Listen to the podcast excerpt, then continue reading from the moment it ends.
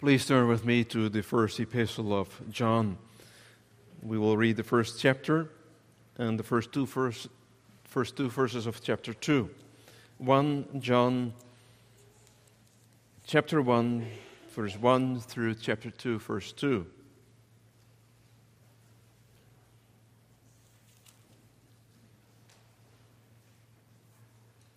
And then we read God's holy word, that which was from the beginning, which we have heard, which we have seen with our eyes, which we have looked upon, and our hands have handle, handled, concerning the word of life. Life was manifested, and we have seen and bear witness, and declare to you that eternal life which was with the Father and was manifested to us. That which we have seen and heard, we declare to you, that you also may have fellowship with us. And truly, our fellowship is with the Father and with His Son, Jesus Christ. And these things we write to you that your joy may be full. This is the message which we have heard from Him and declare to you that God is light, and in Him is no darkness at all. If we say that we have fellowship with Him and walk in darkness, we lie and do not practice the truth. But if we walk in the light as He is in the light, we have fellowship with one another, and the blood of Jesus Christ, His Son, cleanses us from all sin. If we say that we have no sin, we deceive ourselves, and the truth is not in us. If we confess our sins, He is faithful and just to forgive us our sins and to cleanse us from all unrighteousness. If we say that we have not sinned, we make Him a liar, and His word is not in us. My little children, these things I wrote, these things I write to you so that you may not sin.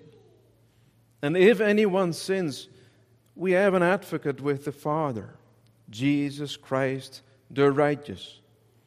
And he himself is the propitiation for our sins, and not for ours only, but also for the whole world. So far, the reading of the Word of God. And the text for the sermon is taken from the portion we read the verses 1 and 2 of chapter 2, and we will, re- will read these verses again. The first two verses of chapter 2, where we read the text of the sermon My little children, these things I write to you, so that you may not sin. And if anyone sins, we have an advocate with the Father, Jesus Christ the righteous. And he himself is the propitiation for our sins, and not for ours only, but also for the whole world.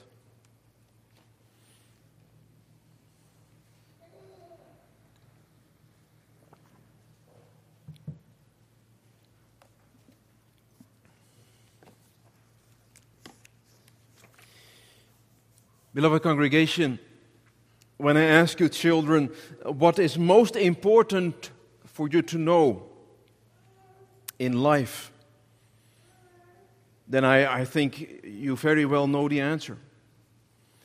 Most important to know in life is that, that you have a new heart. Or maybe someone else says, most important to know in life is that, that my sins are forgiven or that I, I know the Lord Jesus Christ as my Savior. And you're right. Well, this afternoon we want to hear about this more. So if you say that this is most important of life, then I may expect that each one of you will pay close attention to what will be said about the most important thing in life. And we hope to hear about the seriousness of sin and about Jesus Christ, who is able and willing to forgive our sins. We could say that this is about the heart of the gospel. The heart of the gospel. That's also the theme of the sermon.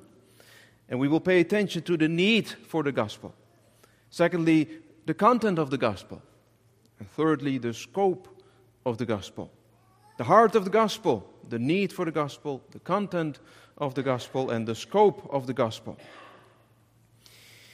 The epistle we are studying this afternoon is from the same apostle John as we as who wrote the gospel which is called after his name and who also received revelations from Jesus Christ in his life when he was in exile on the island Patmos. John was one of the three who was privileged, one of the three disciples who was privileged to belong to Jesus' most intimate disciples. He witnessed the transfiguration on Mount Tabor. John was beheld, has beheld the glory of Jesus. He is already advanced in years when he writes this letter.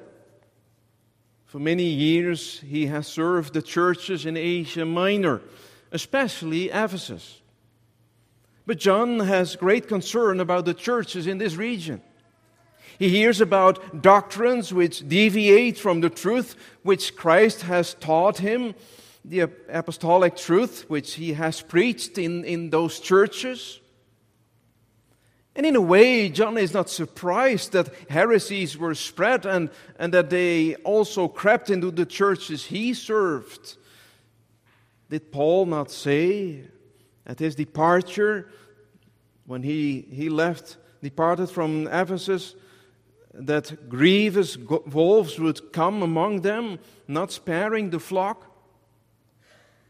And yet, this does not lead John to passivity as if nothing can be done to stop the influence of false teachers. No, he writes to the churches providing an antidote to false teaching.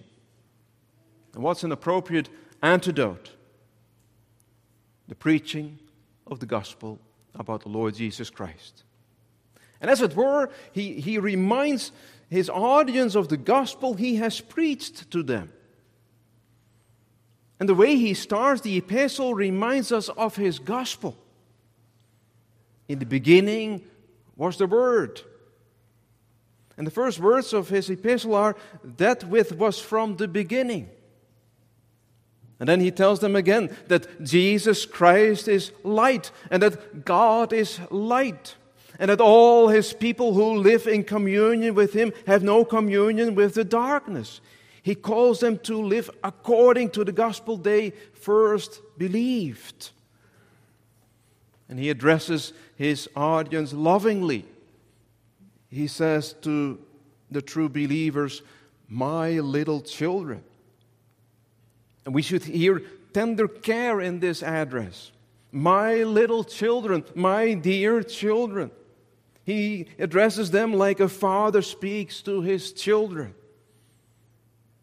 We find this way of addressing more often in Scripture. For instance, Paul and, and to the Corinthians, he calls them his beloved sons. And in Galatians 4, verse 19, he calls the congregation his little children. He has begotten them through the gospel. So, with affectionate concern, he writes to the congregants. And what does he say to them? These things I write unto you, that you may not sin. What did he write? Well, he refers to what he just wrote as an antidote to false teaching. He writes about living in communion with God through Christ and about the forgiveness of sin. And, and some people are down, downplaying sin, and, and others say that after regeneration, sin is not a big deal anymore, since all sins are forgiven, period. Some people say that sins should not bother us anymore and find license to continue to sin. If forgiveness is freely available, we can go on sinning so that grace may increase. That's a heresy that was also pointed out by Paul in Romans 6, verse 1. But John makes clear that the grace of the forgiveness of sins cannot be a license to continue in sin. And therefore, John says in our text, These things I write unto you that you may not sin. And I can imagine that you will say, Well, I understand John's concern. I mean, we know that we all are sinners. And that even after regeneration, no one will be without sin in this lifetime. Sin cleaves to us. And I think that no one of us will state that he or she does not sin anymore. And though we all agree on this, I'm not sure whether we all act accordingly. What do I mean? Well, we all agree that we are sinners. But what's our conduct? Our disposition toward sin? Do we also agree with John that sin should never be accepted by us? Sin is darkness, and darkness does not fit with light. John says in verse 5 God is light, and in him is no darkness at all. Why not? Because God hates sin. Sin is rebellion against God, sin is enmity against God. And as light and darkness never go together, so God and sin are incompatible. And that brings us to the urgent question about our disposition towards sin. Do you and I hate sin?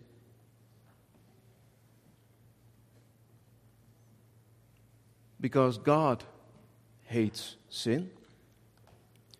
Or have we accepted certain sins as a part of our life?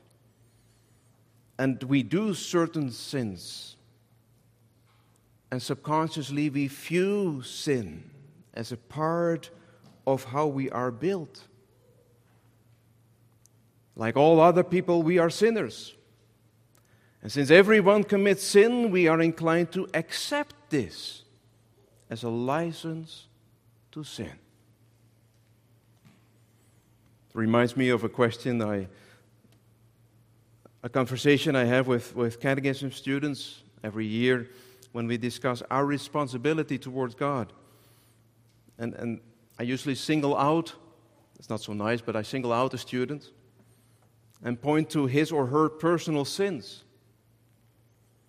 And then most of times a student starts to, to defend himself by saying that we all are sinners. And we understand that. But that clearly shows our natural inclination to generalize sin. We have no problem with talking about sin as long as it does not become too personal. We can feel comforted by the idea that we are not the only sinner. And meanwhile, we are neutralizing our personal, our personal sins. We know so well in the Free Reformed Church that we are sinners. But to experience the abomination of sin is a work of the Holy Spirit. A work which the Spirit performs not only once, but ceaselessly as long as we live in this dispensation. And the question to you and me is what leads the apostles' admonition to? To what? And this is not, but uh, uh, a, a, this is not a word of, of from me, but this is God's word, a word that the apostle John wrote under the guidance of the Spirit. God's word is inspired, and God says to you and to me, These things I write unto you, that you may not sin. That you may not sin. And we need to let this admonition sink into our minds and hearts. And we do not differ from those who minimize the seriousness of sin if we say that, yeah, we all are sinners, but are not grieved because of this. That's the case if we do not know of struggling with sin, if we do not know of that hard work of mortifying our indwelling sin, if we don't know of dying to self, and instead we cherish bosom sins, we don't repent from sin to God, or we cheapen grace by the reasoning that, yeah, well, yeah, at the end of the day, uh, there is forgiveness with the Lord anyway if we confess our sins. Or we reason that we cannot help that we are sinners. We are born in brokenness, as if God designed us to sin. God not, does not want you to do any sin. And every sinful thought is rebellion against God. Some so called Christians separate the Lord's Day from, from the other days of the week. One day of the week we are a Christian, but the other day we live according to the liking of our deceitful heart. And then the problem of sin has never become a serious problem for us. Since every Sunday we hear about the solution which is offered in Jesus Christ. When we, when we profess to believe in Christ, then all is well. Well, in this way, we deceive ourselves for eternity. God wants us to realize that even the slightest sin makes us guilty before God. And every form of unbelief, disobedience, and lack of love, no matter to what measure, is sin. And God wants us not to sin. God wants us to live holy, fully committed to Him. And we should not ask the question what a Christian is allowed to do in this world. Rather, the question should be what God wants me to do. And the answer is clear that you may not sin. So, our prior- priority should be what can I do to stay far from sin and temptation? That question becomes increasingly important in the life of a believer. Is that also your question? Because in spiritual life, sin bothers us increasingly. And you learn yourself to be a sinner more and more. And you find so many sins remaining in your heart, and you struggle with them. And you take the apostles' admonishment seriously. My little children, these things I write unto you that you may not sin. And to say no to sin is hard work. But it is work that God, God's word calls us to. And by this, the Spirit teaches us to have a low view of self and a high view of Christ. You discover time and again, without the Lord, I can do nothing. Nothing that, that can please the Lord, nothing that will glorify His name. And in this way, the Lord exalts His work of grace in our lives. We should not forget that, that God has a lawsuit against us. That's the language of this letter, of this epistle. Through Jesus Christ, He will judge the world. And I will, it will not last long till Jesus comes again with the clouds to judge the living and the dead. We just confessed. Why does he come to judge? Why does God have a lawsuit with his world? Because we have turned our back on our Maker. We went astray. God has created us to glorify him. And boys and girls, your parents have taught you so, didn't they? What is the chief and highest end of man? Man's chief and highest end is to glorify God and fully to enjoy Him forever. And what happens if we do not? then we're guilty before God. And God does not say, Well, if mankind does not, mankind does not obey me, then I will shuffle the world away and start a new one. No. God demands our obedience. And God cannot change his holy demands. He wants his creation back. He wants you back. And John reminds his readers of God's lawsuit. God's law is the standard. And all who deviate from God's holy will, from God's holy law, will be condemned. That's the appalling reality for all those who do not meet God's demand. These things I write unto you that you may not sin. But John does not stop here as we will see in our second point the content of the gospel. No, the apostle has heard, seen, and believed the gospel of Jesus Christ. And then we hear about the, the rich gospel which he proclaims to his guilty audience again.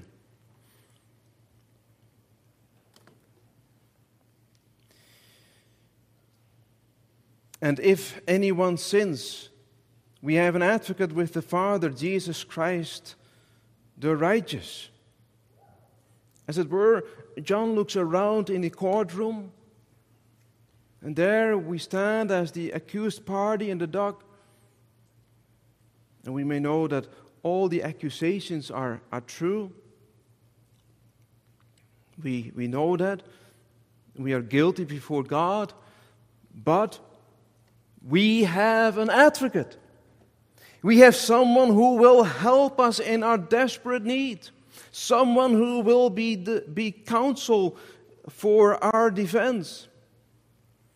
And our English word advocate is based on the Latin, the Latin advocatus, which is in return response to the Greek word parakletos. And that Greek word literally means one called alongside to help. Jesus Christ is our helper, called alongside to help us. He is the, says John, the righteous one. He is the righteous one in our stead. He is our advocate. Paul also speaks of Jesus as the one who is at God's right hand and makes intercessions for his church day and night. Romans 8 34. He is the great intercessor. He is called alongside to help, to make intercession for us. And John says, We have an advocate with the Father. He is with the Father in heaven. There he is as the righteous and as the propitiation for our sins, says John in verse 2. That's how the Lord Jesus is in heaven right now. Right now as the righteous and as the propitiation. What does it mean? What does it mean that Jesus is the righteous? Well, it means that he is without sin. He, he is our opposite. What we lack is found with him. And with him is no iniquity. And he perfectly obeys God's holy demands. And as you know, he came into this world as the righteous. Though he was in all things like us, yet he was without sin. He justly said, Which of you convinces me of sin? And no one was able to answer that question. And we hear even out of the mouth of Pilate, who condemned the Lord Jesus, I find no fault in this man. He was the righteous. That was not the simple conclusion of men but that is what he is according to God's holy law, God's standard. He perfectly obeyed God and fulfilled the law of God. And he did so, not for himself, but as the great mediator for sinners. In our stead, he fulfilled the law so that we can live in communion with God forever. And therefore, he also paid the penalty in our stead. The righteous was burdened with the sins of the world. The righteous was made unrighteous, and the innocent was made guilty. The scripture says that God has made him to be sin. Well, he made to be sin. He came before God's tribunal when he was hung on the cross. And God poured out his wrath upon his Son. And there Christ shed his blood when the nails of God's judgments were, were driven through his hands and feet. He made propitiation, atonement for our sins. He was true man. He is true man and true God, and therefore he can intercede for us. And his blood cleanses us from all sin. The blood of thousands of goats and sheep could not cleanse a sinner from only one sin. But the blood of Jesus Christ cleanses us from all our sins. And with his blood, he made redemption for us. And now he is with the Father in heaven. He is the Christ, the anointed of the Father, to be our only high priest, eternal king, and chief prophet. After he died on the cross, he, he was buried.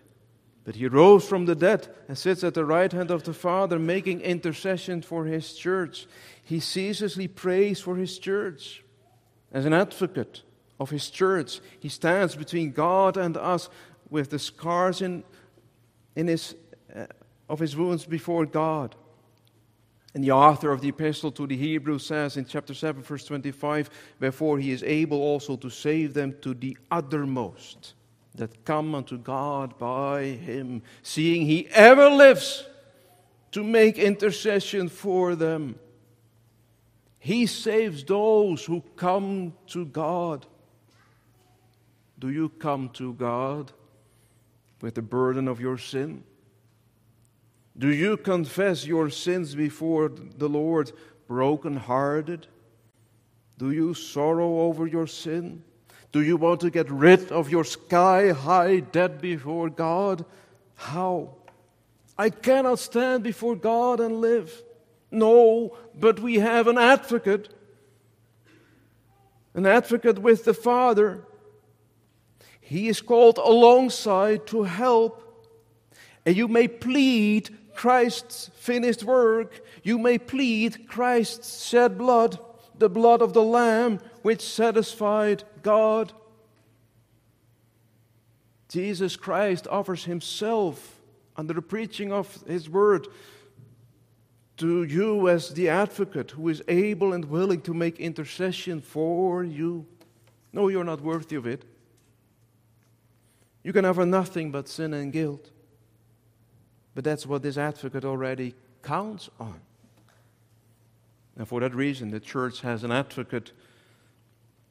All God, church has an advocate with the Father, and we may call him alongside for our help. He is even honored if we lay all our sin and guilt upon him who is the righteous all those who come to him will be helped by him. And no doubt, God will accept you because he has accepted the finished work of his Son. And if not, Christ would not have been ascended into heaven. If Christ's sacrifice was not complete, then the Father would not have raised him from the dead and not taken him up into heaven. But since the Father is fully satisfied with the sacrifice of His Son, sinners may come to the throne of grace to receive forgiveness of sin and eternal life. But you need to know that the text has even a deeper and richer meaning if we realize who is calling Jesus Christ the righteous alongside to help so far, we saw the blessing of, of us being allowed to, to call Jesus Christ alongside to help us as our advocate. But consider for a moment who calls Jesus to be an advocate of his people? Ultimately, the Father. God has sent his beloved Son into this world. He is the righteous, He is the propitiation for our sins, since God has called and appointed him. And for this reason, we can be reconciled to God. As it were, when we go to the throne of grace, then God calls His Son to intercede on our behalf. God asks, asks Christ to be the advocate of His people, since in Jesus Christ God is well pleased. Oh, you will never be disappointed when you plead Christ's finished work, since God has called him alongside to help, to make intercession for us. Do you know him as your advocate? There's free access to him. He's called alongside by the Father to make intercession for us. He's an advocate for guilty sinners. You may freely hide behind His blood. Behind His blood, you are safe. And then God looks upon you and sees no sin anymore. And when you grow in spiritual life, you will increasingly need Jesus Christ as your advocate. And you realize that you cannot live without His constant work of intercession. If any man sin, by the Spirit's exposing work, you confess, This is about me. And you do not say it lightly as a shallow reasoning. Yeah, of course, we all are sinners. But this is experiential knowledge. If any man sin, yes, I do. Sin, I sin every day. And it burdens me. But what a miracle that He is an advocate for such a sinner. Oh, may you look to Him by faith. Jesus Christ is the only one you need. You need Him, and you need Him completely. But let us, in the third place, pay attention to the scope of this gospel. Verse 3,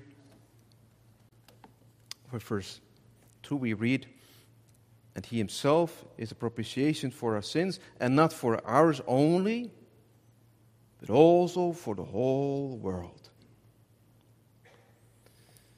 Allow me to say a few things more about Jesus Christ, the propitiation for our sins. John does not say that Jesus forgives our sins. That's also true. But this has a deeper meaning. Jesus is the propitiation in person. This is about who Jesus is and what he does. If you are in Christ by faith, your sins are forgiven since he is the propitiation for our sins. That's the result of his atoning work. He has satisfied God's justice. And it means that there is no sin which cannot be forgiven. Do you hear that? There is no sin that cannot be forgiven. No one can state, but my sins are too many. Or my sins are too abominable to be, con- to be, to be forgiven. No, all the sins and guilt of his people are swallowed when Christ died on the cross. And the blood covers all kinds of sins. The blood covers an uncountable number of sins. But maybe you say, Pastor, you have no idea how often I consciously sinned against God's law, and even worse, against His love. I can't imagine God would be gracious to me for the merit of His Son. Well, I agree that we cannot comprehend this miracle. But God does not demand you to understand this miracle, but to believe. Do you trust Him who was willing to die in the stead of sinners who deserve eternal death? If we truly trust Him, then stop reasoning. Then you cannot but lay your hand on His word, as it were, and lay your hand on Christ, who is the propitiation for our sins in person. He is present tense. He was yesterday. He is today. And He will be so tomorrow for the sins you will commit tomorrow. What a miracle of grace. He is our propitiation today, and He will also be so for our future sins. May that comfort you. Child of God, who so easily goes astray and who sometimes still willingly, or must I say, often, willingly sin against God's commandments. At times you feel to be such a fool so many temptations lead you to sin. Your conscience accuses you, and you feel yourself to be unworthy of, of, of every blessing. And yet, Christ is still the propitiation for our sins, and He will never not be our propitiation. Therefore, congregation, salvation is secure in Christ. Even our daily sins do not cut us off from access to God. Also for me? Is that your question? Do you know an answer to this question? Whether Jesus Christ is also the propitiation for your sins? Maybe you remember from the beginning of the sermon that John wrote to believers and he calls them my little children, my dear children. If any man sin, we have an advocate with the Father you say, but I don't know whether I belong to those who can be called true believers. John widens the scope of the riches of the gospel because when he comes to Christ's propitiation, he states, and for not and not for ours only, but also for the sins of the whole world. The whole world. No, that does not mean that ultimately, it does not matter, does not matter who believes in this lifetime. At the end of the history, everyone will be saved because Christ is the propitiation for the sins of the whole world. That's a lie. And unfortunately, there are so called gospel that teaches this. God is so good and God is so merciful that He, for Christ's sake, will forgive the sins of everyone. At the end of the history, no, only in the way of regeneration, repentance, and faith we can become we can come to the true knowledge of Christ. And Scripture clearly teaches us that without knowing Christ as our personal Savior and mediator, we cannot be saved. That you cannot be saved. You need to know Him. But then, what does John mean by the world? Well, the world is the place where, where God's salvation is manifested. God's love goes out to the world, the world which is lost. And in this wicked world, God reveals salvation in and through the Lord Jesus Christ, since this world cannot be saved apart from Christ's finished work.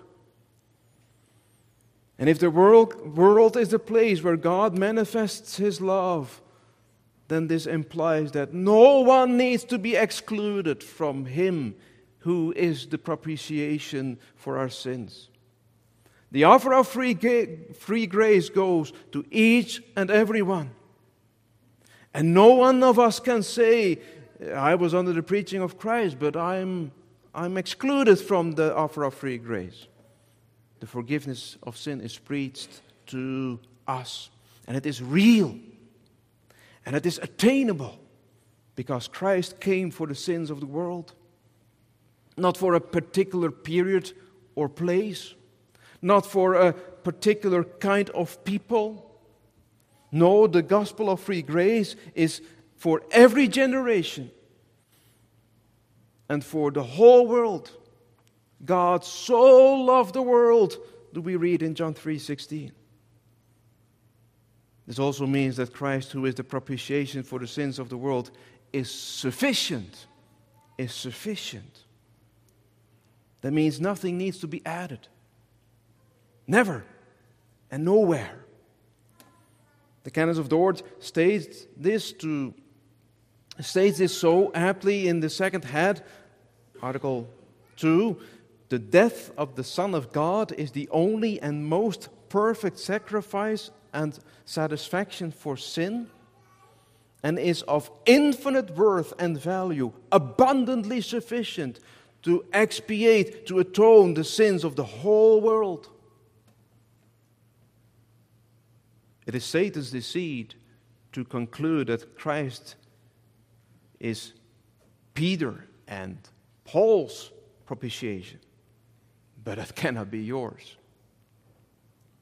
That's an abuse of God's love revealed in the Lord Jesus Christ. Do you dare to state that Christ is not a perfect Savior who can save you? Would you doubt the willingness Well, He admonishes you to come to Him with your sins? You're summoned to come to Him. And don't be a fool by refusing His offer, since this means that you refuse Christ Himself. We live in the last days. Seek Him while He can be found. Call upon His name. Come as an unworthy sinner and plead His mercy. Jesus Christ is willing to be the Savior and mediator of the chief of sinners. He is the advocate for sinners who deserves to be sent away. He is the propitiation for the sins of the world. The one who laid down his life for sinners, who suffered hellish agony in order to satisfy God's demands, says to you today, Here I am. Here I am to save you. If you don't know Him as your advocate, if you don't know Him in this lifetime, then you will soon meet Him as your judge. And how will that be? If you harden your heart, then how will you be able to survive his judgment? His wrath will be kindled upon you, and the wrath of the Son will be horrible. Why would you prefer such an end while he shows his endless love to you today? Kiss the Son, lest he be angry, and ye perish from the way when his wrath is kindled but a little. Blessed are they that put their trust in him. Yes, it will be a blessed meeting for those who put their trust in him. How precious will the day of days be for all true believers? Then we will meet Jesus Christ as our judge, who we got to know in this lifetime as our advocate and the one we, we now ever, the one who now ever pleads with the Father for us, will be the one who will say, Come. You who are blessed by my Father, inherit a kingdom prepared for you from the foundation of the world. He is our beloved. He is so precious. He is worthy to be honored and praised. Though we experience many trials and tribulations in this lifetime, though we fall into many sins, and though we cannot love and serve Him as we ought, my little children, if any man sin, we have an advocate with the Father. Come, dear fellow believer, Christ will bring His work to fruition. It will not last long. He hears our cry, and He knows of our plight, and it pleases Him to be called alongside for help. And the Father always hears Him. Amen. Shall we pray? Lord, we just heard that precious gospel concerning the Lord Jesus Christ and Him crucified, the rock of salvation. Lord, may many of us, could it be each one of us, flee for refuge and to know Thee, Lord Jesus, as our anchor, the anchor of our soul, to know Thee as our advocate. Lord, we come to Thee as sinners, guilty and lost. We come to Thee, looking unto Thee, for Thou art the propitiation for our sins. Thou art the advocate with the Father. Will Thou make intercession for us? We pray. Will Thou, as the Good Shepherd, go before us, that we may hear Thy voice and follow Thee and live and die comforted only because of Thee, Lord Jesus Christ, and Thy finished work. Lord, will Thou so glorify Thy name? We humbly thank Thee for uh, the many blessings which Thou hast bestowed upon us also in this afternoon. And as we exit this building and go back to our homes, Lord, will Thou keep us from an unprepared and unreconciled death. And will Thou hear us for Jesus' sake alone. Amen.